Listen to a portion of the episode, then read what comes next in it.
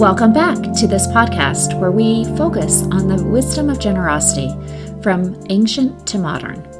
If you find these five minute reflections on being a person in the beautiful space where generosity occurs, please share this podcast in your fundraising networks.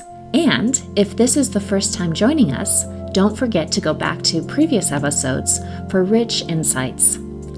And be sure to subscribe to this weekly podcast in your favorite podcast app. When we think about generosity, there are two sides the giver and the recipient.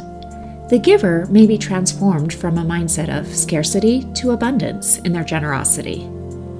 As the recipient, we, as fund development professionals, as nonprofit organizations, also need to be transformed from a mindset of scarcity to abundance.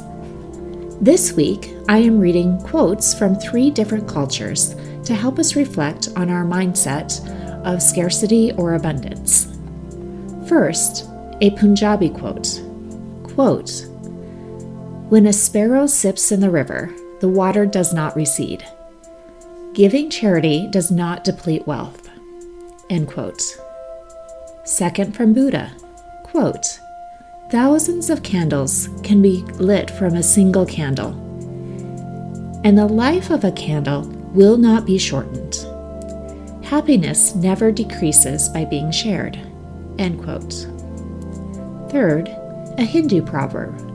Quotes Help your brother's boat across and your own boat will reach the shore. End quote. Imagine this scenario.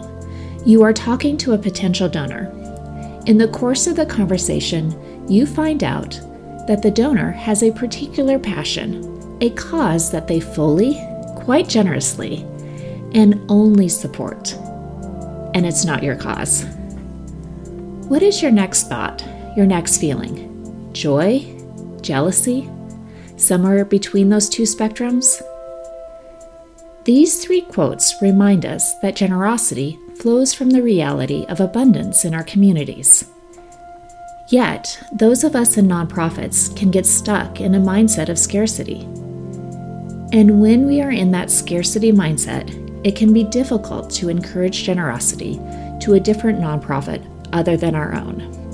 Yet, help your brother's boat across and your own boat will reach the shore. Thousands of candles can be lit from a single ca- candle, and the life of the candle will not be shortened. When a sparrow sips in the river, the water does not recede. So let's reflect on two questions this week. What ways can you cultivate joy for other nonprofits when they receive generous donations?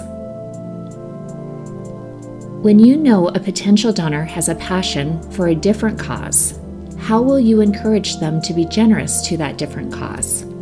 To bless them and release them to be generous to a different organization.